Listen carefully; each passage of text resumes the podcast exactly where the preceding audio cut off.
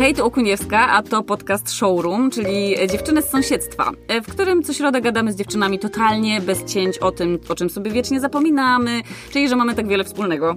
I nieważne gdzie mieszkamy, co nosimy, z jakiej jesteśmy bajki, czy jesteśmy mamą Muminka, czy jak Szrek. Nie, dobra, żartuję, to wytniemy.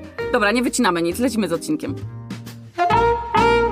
Cześć, z tej strony Asia, a z nami w studio dzisiaj Ela Radzikowska, która przyjechała do nas z, z Warszawy, bo jesteś z Warszawy, ale pochodzisz z Krakowa i która została nominowana, słuchajcie, w bardzo słodki sposób, ponieważ jej e, obecny chłopak, a wtedy jeszcze nie wiem, czy chłopak, bo to jest bardzo świeża sprawa, napisał do mnie wiadomość, e, że zna taką fantastyczną osobę, która jest mega inspirująca, ponieważ jest fotografką, ale nie tylko taką fotografką, wiecie, e, jakąś ludzi na przykład, albo, albo piesków, tylko fotografuje zwierzęta hodowlane.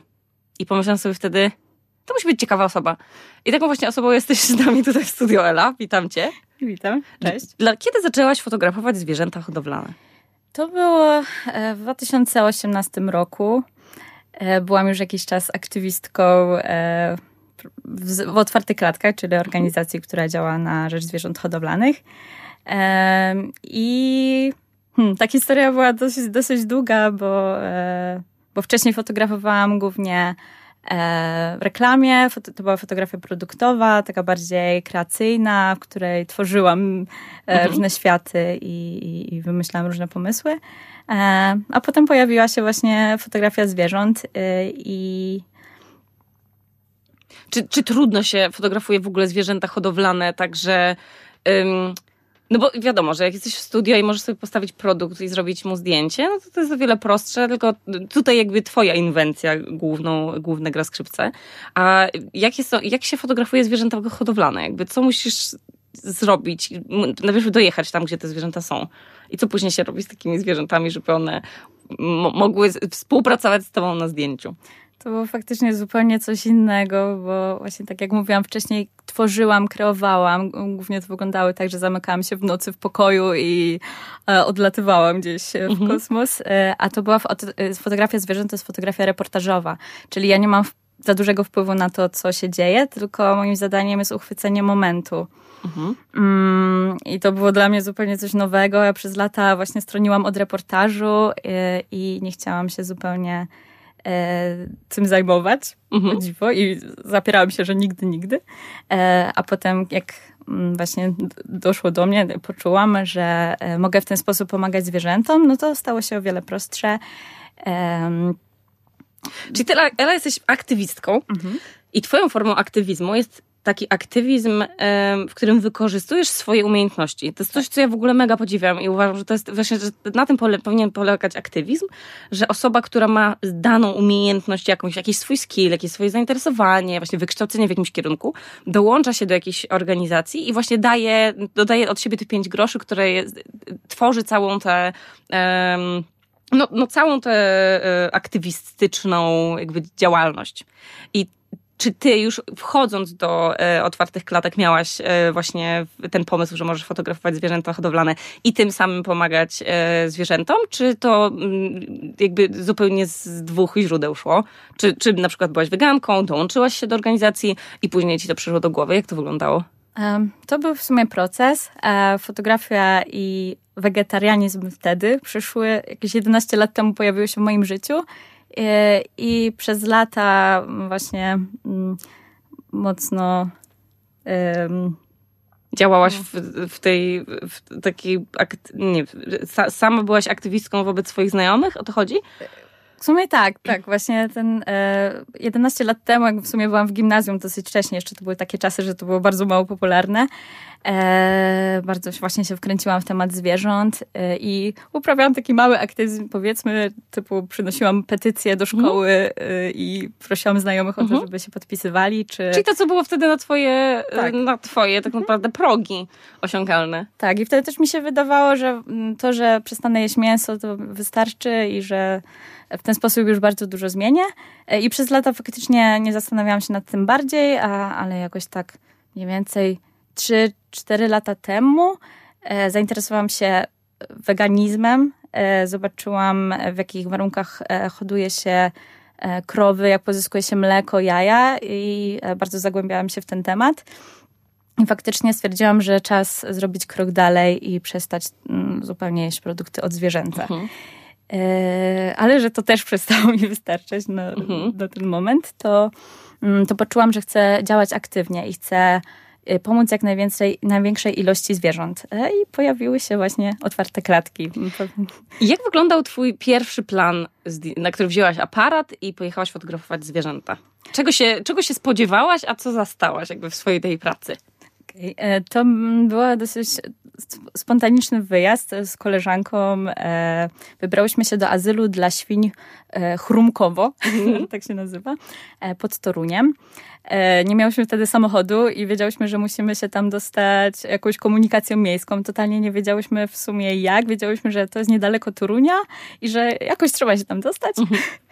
Mm. Um, udało się, oczywiście. Musiało się wtedy udać. I, i, i dojechałyśmy na miejsce. W azylu jest obecnie 40 kilka uratowanych e, świń. E, które mają najwspanialsze życie, jakie można sobie wymarzyć. Mm, ja pojechałam tam głównie z tym zamysłem właśnie, żeby zrobić materiał, żeby zrobić zdjęcia, które potem będą mogły być używane w różnych kampaniach, e, w artykułach e, i ogólnie. Ja dostałam, słuchajcie, takie zdjęcie. Przedstawia ono matkę świnkę żylilochę z, z uratowanymi małymi świnkami i one wyglądają tak, na takie szczęśliwe, że chciałabym być jednym z nich. Przysięgam. I właśnie w ten sposób oddajesz tym, tym e, zwierzętom, no nie tylko ich, ich prawdziwą naturę, którą uwieczniasz na swoich zdjęciach, ale też właśnie pomagasz im uciec przed rzezią. Jakby e, e, twój, twój chłopak nazywa, że uratowałaś, czyli to już jest jakby, no to jest it's done, uratowałaś ileś tam zwierząt hodowlanych przed, przed tym trudnym końcem. Jak się to robi?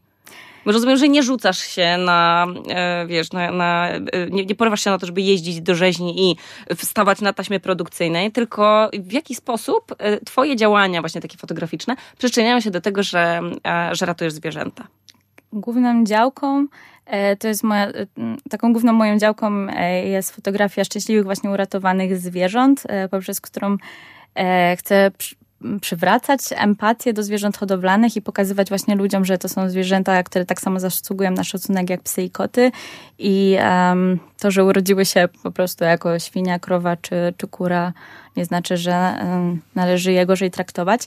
I właśnie moje zdjęcia, taki mam główny cel, żeby były wykorzystywane przez różne organizacje, e, żeby były publikowane i żeby pomagały zwiększać tą świadomość ludzi na temat tego, jakie to są zwierzęta i jak, e, jak, jak powinny żyć, e, ale fotografowałam także pod rzeźnią e, mhm. świń w Kutnie. To było takie wydarzenie zorganizowane mm, przez aktywistów i tam przez trzy dni siedziałam pod największą w Polsce rzeźnią świń i, i dokumentowałam warunki, w jakich są transportowane czy ty, czy ty mm. byłaś w ukryciu i robiłaś zdjęcia? Nie, my nie byliśmy w ukryciu, to było mm, takie wydarzenie um, zorganizowane przez jedną z organizacji i my za każdym razem pytaliśmy się kierowców y, tych y, pojazdów, mhm. czy możemy podejść, czy możemy sfotografować zwierzęta albo napoić je wodą.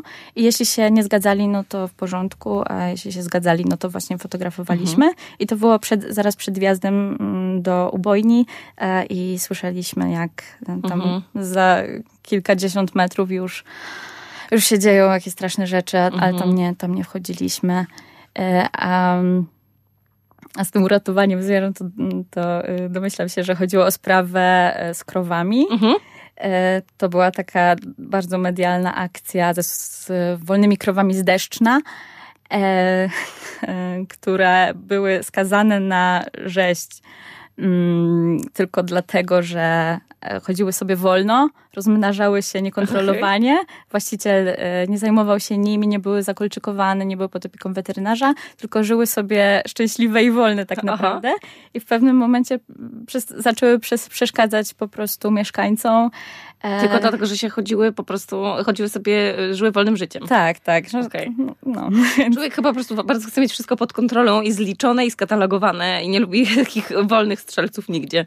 Tak, i co najciekawsze, Ministerstwo Rolnictwa przeznaczyło na ubój tych krów 350 tysięcy złotych.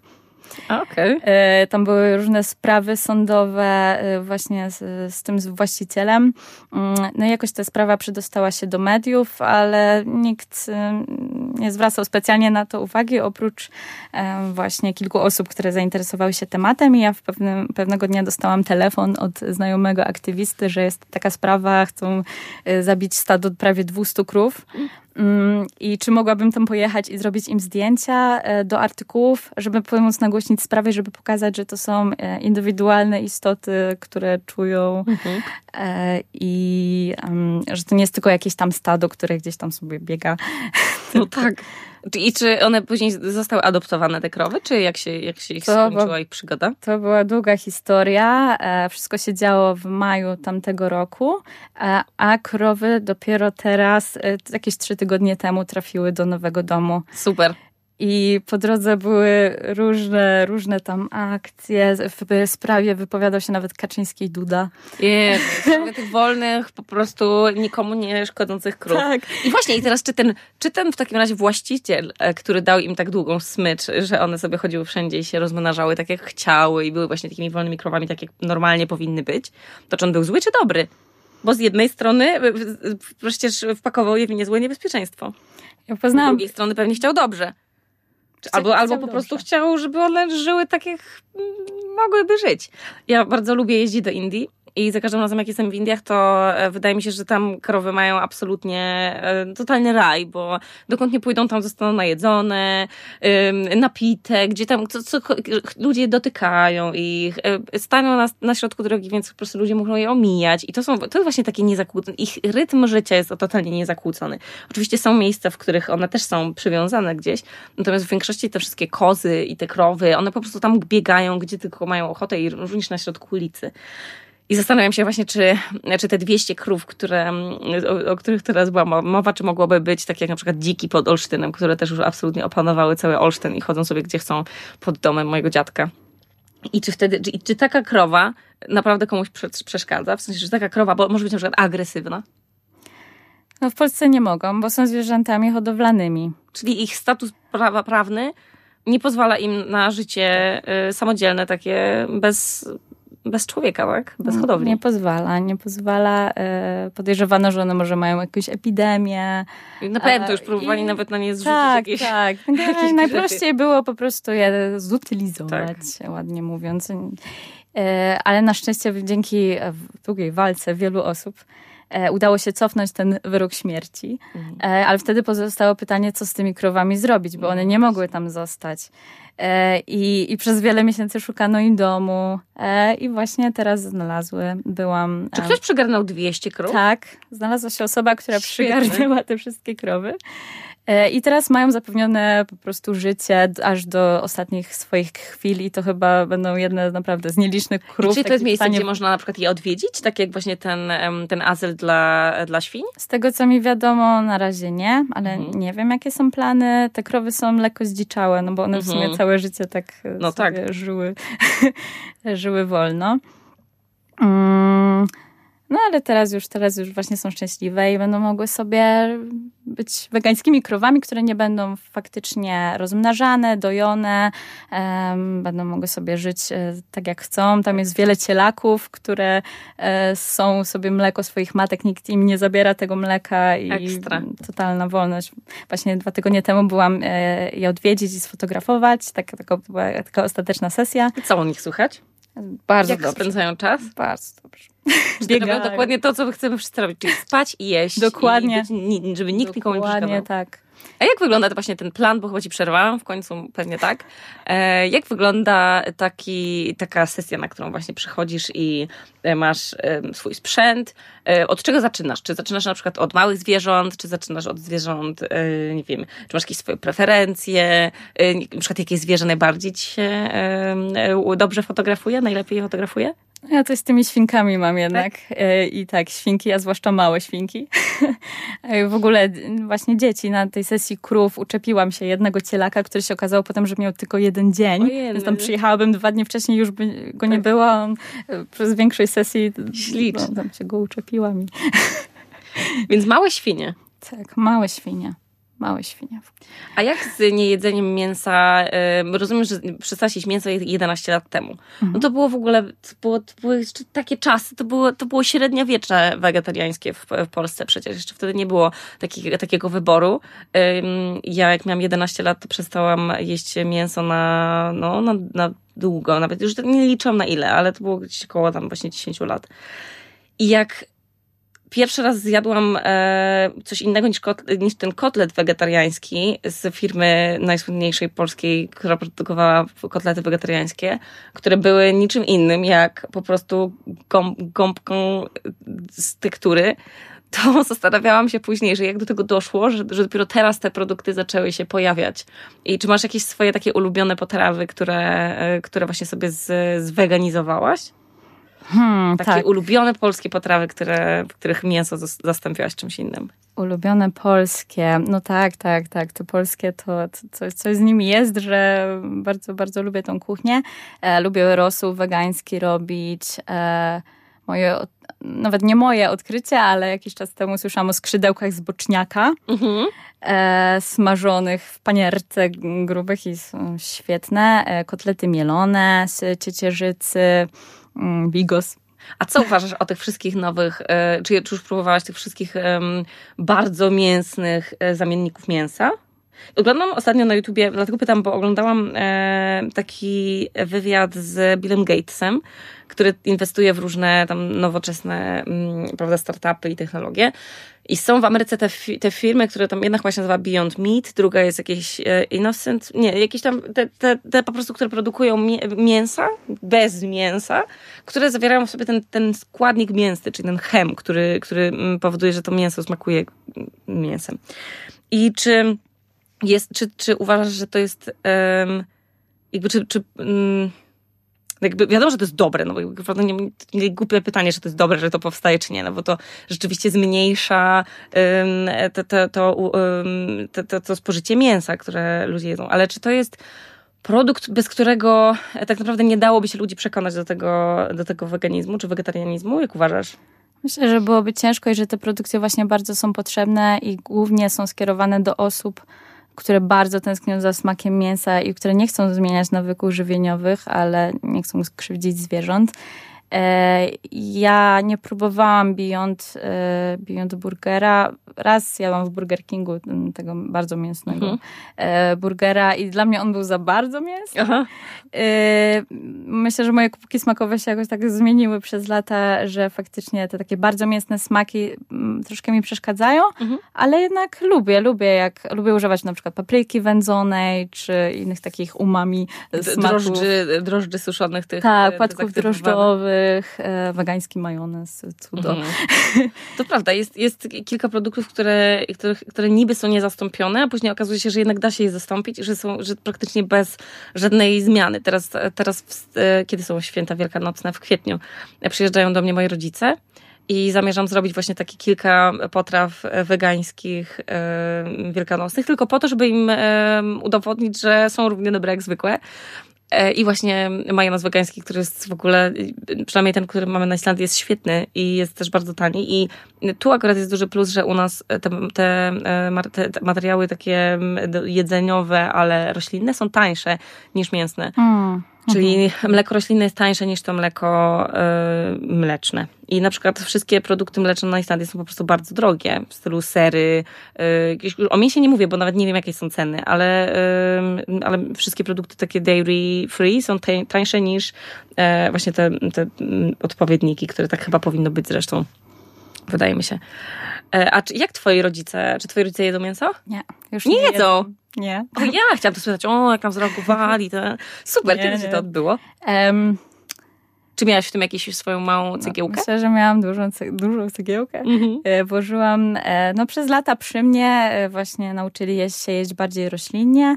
Mm, I, I tak latami, latami coś tam zaczęło świtać e, większego i e, jakoś tak trzy lata temu zrezygnowali całkiem z jedzenia mięsa. W domu jedzą praktycznie wegańsko.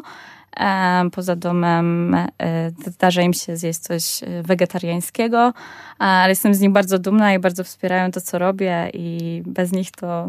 I czy nauczyłaś ich gotować, czy, czy jak to było, kiedy zdecydowałaś, że w gimnazjum już nie będziesz jadła mięsa, to czy powiedziałaś mamie, mamo, ja już nie będę jadła mięsa i twoja mama musiała się dostosować, tak. czy raczej, tak? Tak. No to właśnie chyba, i czy twoja mama mówiła, że ja nie będę gotowała dwóch obiadów? Um, chciała gotować. Okej. Okay. No, to taka mama wyjątkowa. Wow. Czyli uczyła się po prostu na tobie, tak, teraz już jest się, e, A jak przeszłam na weganizm, to, to ona osza, oszalała. To... E, nad, ten nadmiar blogów wegańskich Aha. E, po prostu sprawił, że obie zaczęłyśmy w kuchni tam działać cuda i bardzo się też wkręciła w temat. Mhm. I czy nadal masz taką, czy obracasz się teraz, bo rozumiem, że pracujesz e, dla otwartych klatek, czy obracasz się teraz w towarzystwie osób tylko właśnie w większości tych, które mięsa nie jedzą, czy tak się, tak, tak jest? Tak, Widzę, tak. Teraz już jest y, no, w zasadzie tak, że faktycznie yy, moi znajomi to praktycznie wszyscy są weganie i aktywiści. Aha. Um, to jest y, no, ogromna część mojego życia. Ja w zasadzie, no, no, nawet nie w zasadzie, no ja tym żyję i, i, i i, tak wygląda moje życie. Mm. Czy masz jakichś znajomych, których, e, których e, inspirujesz również właśnie robieniem zdjęć i, i pokazywaniem e, tego, w jaki sposób zwierzęta hodowlane wyglądają super, kiedy są wolne? Pisze do mnie sporo osób właśnie na Instagramie, gdzie zamieszczam swoje zdjęcia, że no, inspiruję ich do działania. Też trochę osób mojego polecenia mm, zapisałaś na wolontariat do otwartych klatek.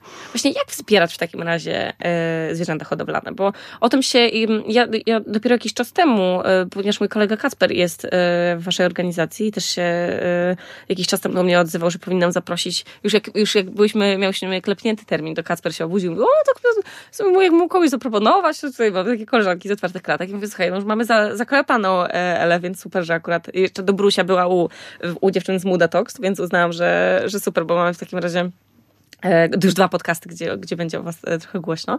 W jaki sposób można dołączyć się do wspierania zwierząt hodowlanych? Myślę, że taką najprostszą formą i bardzo potrzebną jest po prostu e, wspieranie finansowe. Otwarte klatki starają się, no, są, je, są uznane za jedną z czterech najbardziej organi efektywnych organizacji na świecie, głównie przez to, że w przeliczeniu na środki, które wydajemy, jesteśmy ratujemy wiele zwierząt i mm, myślę, to, jest, to jest niesamowite, słuchajcie, że i e, pod, może uda nam się podlinkować po prostu e, e, te wasze dokonania, e, bo rzeczywiście e, to też właśnie wysłuchałam w podcaście Mudatox, że jako jedna z czterech organizacji takich wiodących na świecie, otwarte klatki mają najwyższy procent jakby skuteczności w swoim działaniu z tych wszystkich pieniędzy, które pozyskują właśnie poprzez zbiórki, poprzez jakieś aukcje, które organizujecie, koncerty, jakieś tak. różne wydarzenia.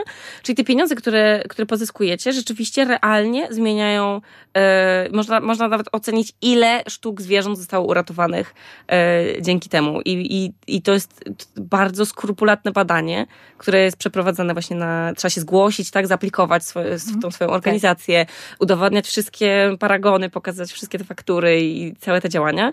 E, I też przecież zatrudnienia ludzi, no bo w fundacjach mhm. pracują również ludzie na etacie. I później wychodzi po prostu coś takiego, że, że należy do organizacji, która jest w top w ogóle światowych organizacji, które faktycznie zmieniają e, rzeczywistość, e, no i nasz świat. To jest coś super i myślę, że właśnie to jest ten czynnik, który trochę nas do tego aktywizmu zachęca bardziej. Czyli właśnie ja na przykład lubię sprawczość, w sensie lubię widzieć efekty danej pracy, więc e, no ty jak jedziesz, robisz zdjęcia, no to też masz efekt swojej pracy. E, I tak samo jak uratowałaś e, x tam zwierząt i krowy, które teraz znalazły swój nowy dom, to myślę, że to jest super, bo to dodaje takiego sensu w życiu. I my jesteśmy teraz w takich momentach życia i też w takim wieku, że chyba tego nam najbardziej brakuje, czyli poszukiwania takiego sensu. Czyli po prostu, czy można przychodzić, przyjść na przykład, na przykład na jakieś spotkanie otwartych klatek, y, jak, jak, y, jak można właśnie poza taką finansową, w jaki sposób, jakich może dusz, jakich umiejętności e, szukają organizacje takie właśnie jak wasza, w jaki sposób można właśnie tą swoją cegiełkę jakimiś umiejętnościami dodać? Um My jako Otwarte Klatki mamy oddziały w największych miastach w Polsce. Można znaleźć na naszej stronie formularz, którym można się zapisać. E, I spotkania lokalne odbywają się tak zazwyczaj co tydzień. Działamy również ogólnopolsko i w organizacji tak naprawdę potrzebne są przeróżne e, umiejętności. Aktywizm często się kojarzy z protestami, z rozdawaniem ulotek, ale to nie musi tylko na tym polegać. Na przykład tak jak ja fotografuję czy filmuję, tak również są osoby, które na przykład stawiają strony internetowe, tłumaczą teksty, działają przy organizacji festiwali promujących dietę roślinną. Super. E, więc umiejętności tak naprawdę wszystkie są e, bardzo potrzebne. Montowanie filmów, gotowanie roślinne. E, ja pomagam na przeróżne sposoby tak naprawdę, bo mm, wspieram organizacje mm, produkując filmy kulinarne pod nasze kampanie promujące dietę roślinną e, mm, i oprócz oczywiście fotografii z zwierząt działam e, działam w kampanii Roślinniejemy, mhm. która e, ma za zadanie mm, przekonywać firmy e, do wprowadzania jak największej ilości opcji roślinnych. I ja kiedy dołączałam, faktycznie mm, to nie było jeszcze aż tak popularne, już było, ale teraz to, co się dzieje, to jest naprawdę e, myślę, że też duża zasługa tej, tej kampanii. Mhm. Ja jestem bardzo szczęśliwa. Czyli to polega na tym, że jakie to są firmy? W sensie jakiś w stylu, nie wiem, jest stacja benzynowa, sieć stacji benzynowych i oni nie mają w swoich pozycjach żadnej pozycji na przykład roślinnej i wtedy mówicie, hej, kumamy, że macie mięso, ale może zrezygnujcie z jednej pozycji na rzecz jakiejś nowej pozycji roślinnej i oni wtedy jakby no nie, że uginają się pod waszymi prośbami, ale czy wy też jesteście na, w stanie wpływać na takie rzeczy? Tak, my prowadzimy konsulting dla firm e, e, i mamy osoby, które są zatrudnione do tego, żeby rozmawiać z firmami i przekonywać je, że przyszłość jest roślinna i że warto wprowadzać roślinne opcje. To jest e, super. I mamy na koncie też, też e, trochę sukcesów. E, Instagram Roślinniejemy, w którym brałam udział w rozwijaniu jego. Ma już 50 mm, tysięcy obserwujących i wow. firmy widzą, że faktycznie ludzie tego potrzebują i że ludzie chcą, chcą, żeby te roślinne produkty były jak najbardziej dostępne i jak najtańsze i żeby faktycznie były w, w każdym sklepie, mhm. na każdej stacji benzynowej. A jak właśnie widzisz te zmiany? Ja jak jestem w Polsce, to rzeczywiście widzę w każdej knajpie praktycznie, znaczy jestem bardzo w ogóle... Mm, to jest śmieszne, bo jestem w ogóle zszokowana i po prostu tak jakby mnie ktoś obraził, jak idę do knajpy i tam nie ma żadnej pozycji wegetariańskiej ani wegańskiej. Znaczy wegetariańskie jeszcze są, ale jeżeli ta pozycja jest taka bezsensowna, w stylu, że jakby już, już ludzie są wegetarianami i weganami już na tyle długo, żeby wiedzieć, że w tym daniu musi być jakieś źródło białka, jakiś tam sosik, prawda, żeby to wszystko było skomponowane, żeby nie, żeby to było ziemniaki z sosem, tak jak się to jadło właśnie te 10, tam 15 lat temu, jak jeszcze yy, jadło się te, mm, te, te słynne yy, tylko kotlety, yy, ja czuję po prostu taki, że wchodzę do knajpy i widzę, to tak samo jakby się nie dało wejść do niej z psem że jak, że jak widzę, że gdzieś nie wolno, nie wolno wejść z psem, to sobie myślę, że to jest trochę taki obciach w sumie w 2020 roku mówić, że nie można wejść gdzieś z psem. I tak samo mam, jak właśnie idę do knajpy i widzę, że tam jest mnóstwo, mnóstwo mięsa, jakieś tam takie dwie nieprzemyślane, Sałatka. liche sałatki na przykład, tak. albo jakieś tam kasza z sosem i właśnie z kotletami tymi z soi. I myślę sobie wtedy, że w ogóle nie wiecie, jak się to robi w 2020 roku. Są, są, jak jesteś w Warszawie, to widzisz pewnie to, że jest jakby dużo knajp, które rzeczywiście masz mnogość e, tych e, wegetariańskich opcji, ale przecież są miejsca, w których, e, mniejsze miejscowości, w których ludzie jeszcze nadal żyją tym naszym życiem sprzed 10-11 lat, kiedy jedzą tylko te kotlety. I gdzie e, te, te alternatywy roślinne są bardzo drogie. I też nie każdego studenta czy tam studentkę stać na takie, e, na takie mm, rarytasy. Czy w takim razie, e, czy wasza fundacja, czy wasza organizacja też się zajmuje um, takimi, um, znaczy, żeby nie działaniem tylko właśnie w dużych miastach, ale też bardzo w drobnych jakichś lokacjach? Um, ja zachęcam, żeby osoby, które właśnie mieszkają w małych miastach, po prostu same też porozmawiały czasami z jakimś menedżerem. My mamy na stronie roślinniejemy taki poradnik, przewodnik dla restauracji, który jest kompendium wiedzy tak naprawdę, jak Super. zastąpić smak jajka, e, wszystko tam Czy to jest też taki poradnik, który mogłaby przeczytać każda mama, e, której dziecko nagle, skoro ona się mierzy z tym problemem, że jej dziecko nagle zmienia dietę i ona nie wie, czym zastąpić jajko? Myślę, że tak. Super. To jest głównie, głównie właśnie dla restauracji, bo my się zajmujemy głównie zmianami systemowymi, E, bo one są właśnie najbardziej efektywne, ale także mm, mamy jedną kampanię, która jest skierowana do osób, e, do zwykłych osób po prostu i to jest Vegan Challenge, mhm. taki, czyli takie wyzwanie, w którym mm, można wziąć udział i przez 22 dni dostaje się wskazówki i wszystko prosto, jasno, e, jak, jak zacząć jeść roślinnie, więc to, to, to bym polecała osobom, które nie wiedzą jak zacząć. Tak, tak, tak. Jak wystartować. Jeden, no jest to bardzo fajne. Ja zawsze, teraz największym moim problemem jest to, że ja już jakby całą tę wiedzę mam, yy, już wiem, wszystko, wszystko wiem. Jakby już niczym się mnie nie da zaskoczyć, jeśli chodzi o smaki i właśnie gotowanie, e, to wegańskie. E, plus jakby te wszystkie uświadamiające rzeczy wiem, a nadal stara, widzę opór po prostu w, na przykład w moim tacie, który totalnie nie wie, jak się za to zabrać.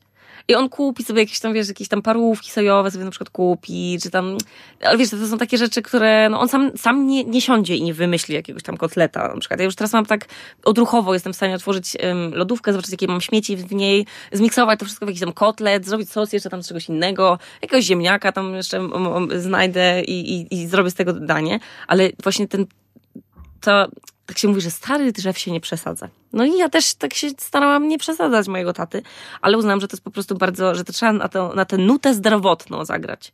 Że po prostu, że to więcej, więcej jarzyn i tam, że, mniej, i że mniejszy cholesterol i w ogóle. I faktycznie na niego to działa, ale tylko te rzeczy, które on może kupić. Czyli to jest dla, to, te działania, o których ty mówisz właśnie o, o asortymencie w restauracjach, albo właśnie kiedy sklepy zwiększają swój asortyment taki wegański, to to, to jest działanie, to, to jest większe działanie niż wszyscy aktywiści yy, dla takiego mojego taty. Bo on wtedy może pójść i rzeczywiście kupić coś takiego, co zamiast zwykłych parówek kupi parówki sojowe nawet. Yy, I dla niego to już jest ten, że on się wtedy czuje tak jak ja nie biorę plastikowej siatki i się czuje jakbym ratowała, wiesz, cztery foki to dokładnie to samo ma mój tata, jeśli chodzi o jedzenie jarskie w sklepie. Czyli y, jak masz y, na przykład teraz do dyspozycji zjeść coś y, na mieście, to wybierasz knajpy, które są stricte wegańskie, wegetariańskie, czy chodzisz również do restauracji, które wiesz, w których możesz spotkać coś średniej jakości. Wiesz co chodzi? Czy, jakby, czy chodzisz już tylko do wegańskich miejsc, które się specjalizują właśnie w tym, e, nie muszą tych poradników czytać, bo wiedzą jak zastąpić smak mhm. jajka, bo w tym się specjalizują, e, czy raczej chodzisz do wszystkich restauracji i szukasz e, jakichś tam wegańskich opcji również w, w mięsnych restauracjach? Ja myślę, że warto wspierać faktycznie takie miejsca, które mają opcje wegańskie, pokazywać im, że warto, że warto to wprowadzać. Ja nie, nie mam problemu, żeby chodzić do, do takiej restauracji um, i, i bardzo się cieszę właśnie, jak, jak wprowadzają roślinne opcje. Um, I w tym wszystkim właśnie chciałabym podkreślić, jak ważne są te zmiany systemowe. Y, jak ważne jest przekonywanie firm, na przykład, żeby zrezygnowały z jajek schowu klatkowego, mhm. bo też, to już jest też bardzo duża zmiana e, dla zwierząt, mm, że właśnie nie tylko nakłanianie do weganizmu, ale też do redukcji po prostu spożycia mięsa i, i tak jak mówisz, że ciężko przekonać twojego tatę, ale pewnie łatwiej już go przekonać do tego, żeby przez ileś tam dni w tygodniu jadł bardziej roślinnie. To prawda, to, to na niego te, takie drobne właśnie small steps, to jest, on świetnie się w tym odnajduje. Ale faktycznie to są, da się robić takie rzeczy, nawet jeżeli nie, nie, jakiś taki duży aktywizm jest dla kogoś przytłaczający. Na przykład ja nie widzę sobie siebie na ulicy, na przykład pod, mm, z podpisami, bo nie lubię kontaktu z ludźmi obcymi. Albo nie widzę siebie gdzieś właśnie przywiązującej się na przykład do jakichś drzew, bo ja nie lubię adrenaliny, ja się po prostu boję, jestem, jestem strasznie bojaźliwa. Ale takie właśnie rzeczy, o których mówisz, czyli nawet um, gdybym pracowała w miejscu, w którym byłoby, byłby bufet, to byłabym w stanie jakby poprosić o to, żeby było więcej wersji właśnie wegetariańskich, wegańskich opcji jedzenia, e, albo żeby to mięso było z lepszego, e, z lepszego źródła. I nawet jeżeli się ma, jeżeli mamy na przykład, słucha nas ktoś, kto jest właścicielem drobnej firmy i ma bufet w swoim miejscu, to na waszej stronie może znaleźć informacje po prostu, co zrobić, żeby, jeżeli naprawdę nie chcę nagle w 100% zmieniać swojego bufetu na bufet e, roślinny, e, tylko jak, jeżeli już musi mieć tam mięso bądź na przykład jaja, to jak zrobić to mądrzej? Czyli mhm. nie, nie nie wsadzacie chyba wszystkich tych ludzi, którzy z, tych, z tego mięsa korzystają, do tej klatki złych ludzi, którzy powinni, wiesz, zamienić się miejscami e, z tymi zwierzętami. E, tylko to, co mi się podoba w waszej organizacji, to jest właśnie ta, ten aspekt edukacyjny, czyli to, że w ogóle nie, nie ma nad, nikim, nad nikim tutaj bi, bicza. Tylko tak, jest zachęta. To jest też coś właśnie, co mnie przyciągnęło do, do otwartych klatek. A jak masz teraz jakieś takie marzenia swoje y, y, fotograficzne?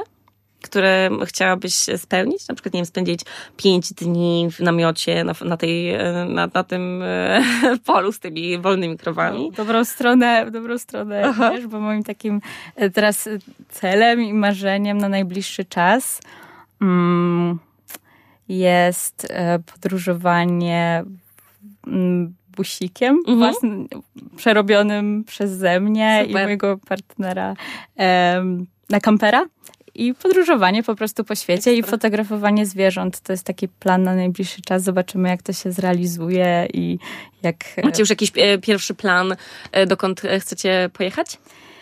Teraz myślałam o właśnie Izraelu. Znalazłam tam azyl, który bardzo mi się podoba, w którym są wszystkie zwierzęta świata, w tym kozy, Aha. owce, wszystkie, wszystkie rodzaje. I bardzo chciałabym właśnie mm, podróżować za granicę, bo w Polsce jest bardzo mało takich miejsc. Serio? Wydawało mi się, że właśnie, że, że jest, są e, na Warmii, a może, to, a może to nie są takie właśnie azyle, ale takie jakby małe poletka, w których można przyjechać z dziećmi. Moja mama jest nauczycielką, więc można poje pojechać do jakiegoś takiego, nie wiem, czy to są właśnie azyle dla, dla zwierząt, ale to są takie, bo ja na przykład nie jestem też tak do końca, nie jestem okej okay z, tym, z, tym, z tymi lamami. W sensie z tymi la, lamiarniami, czy jak się to nazywa. Czy to, czy to jest okej? Okay? Nie mam dużej wiedzy na ten temat, ale nie jestem za tym, żeby w jakikolwiek sposób wykorzystywać zwierzęta. I jeśli Taki... to jest nawet właśnie agroturystyka, no nie wiem, mam jakieś... Bo ja widzę sens w tym, jeżeli przyjeżdżasz z dzieckiem i jest krowa i jest koń i te wszystkie zwierzęta i one sobie tam chodzą wolno i ten.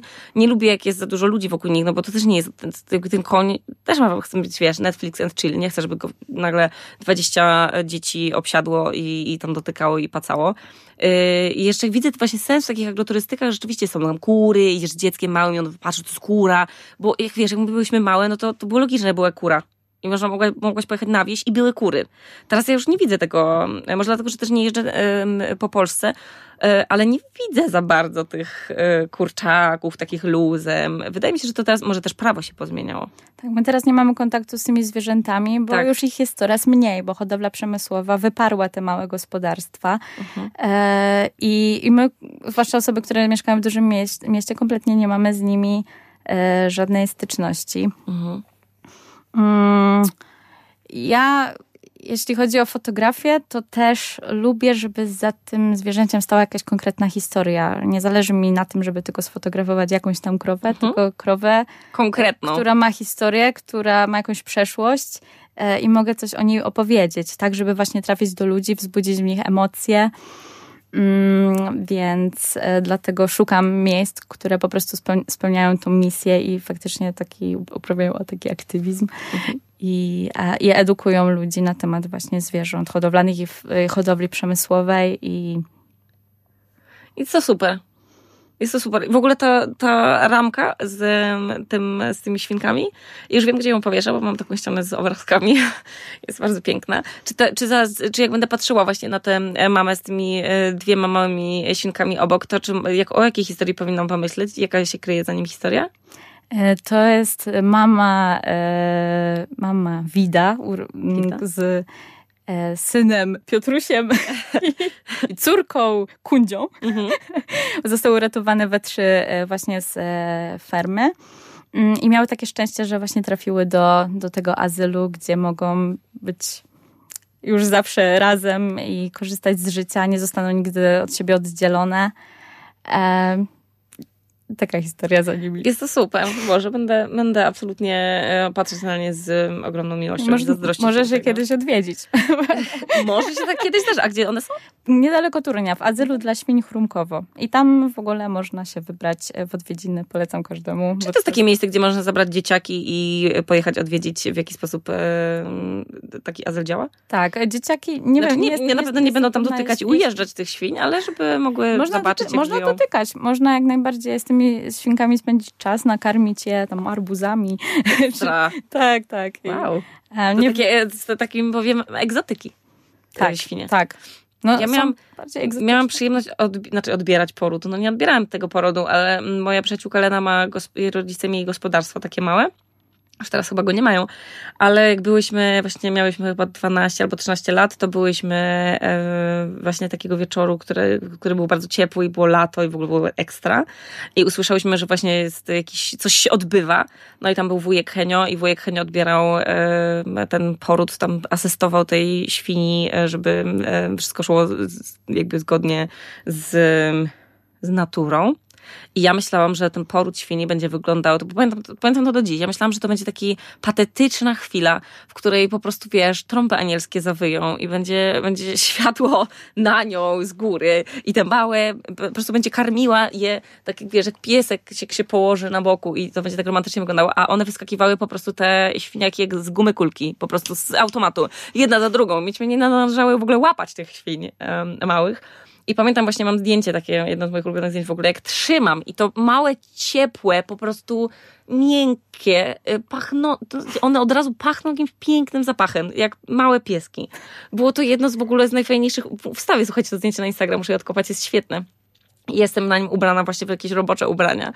Yy, I ona już na, tych, na, tym, na tym zdjęciu, już ta świnka ma taką bardzo roześmianą, radosną twarz, jakby już czekała na nią jakaś tam świetna przyszłość z tego co wiem, no to one tam później widziałam, jak ganiały sobie te świnki e, również wolne i szczęśliwe, więc e, mam nadzieję, że mm, ta przyszłość e, była właśnie taka, jak na zdjęciu, które, które od ciebie dostałam. Miejmy nadzieję. Bardzo ci dziękuję za rozmowę. Czy jest jakieś twoje ulubione zwierzęce imię, które mogłoby ci nam posłużyć za kod zniżkowy do showroom? Ponieważ ja nie, nie, nie wyłapałam żadnego takiego słowa, którego, wiesz, mogłabym się, czy to po prostu mogą być otwarte, na hasło otwarte klatki, nie wiem, czy, czy to może być jakieś po prostu twoje ulubione, twoje hmm. ulubione imię zwierzaka? Jest taka bardzo duża świnka w Chrumkowie, Aha. która się nazywa Elek. Okej. Okay. okay. I za pierwszym razem myślałam, że to mnie wołają. Elka. A, tu, a tu za Elka. mnie biegnie naprawdę taka chyba 300-kilowa Czyli reaguje na imię Elka. E, Elek, no tak. Dobrze, słuchajcie, no, no w takim razie Elek e, będzie naszym e, kodem. E, no i zachęcamy Was do odwiedzenia strony zarówno Eli, e, gdzie możecie zobaczyć, jakie piękne zdjęcia wykonuje, ale też otwartych klatek, które też podlinkujemy. E, no i miejmy nadzieję, że, że może poznacie tam kogoś. Może poznacie również innego kogoś, w kim się zakochacie. Później ten ktoś się przeprowadzi na przykład do Warszawy, tak jak twój chłopak. I będzie ci rosował, rosował krupnik. Będzie ci, będzie ci gotował krupnik. Bardzo Ci dziękuję, Ela. Dziękuję Tobie również.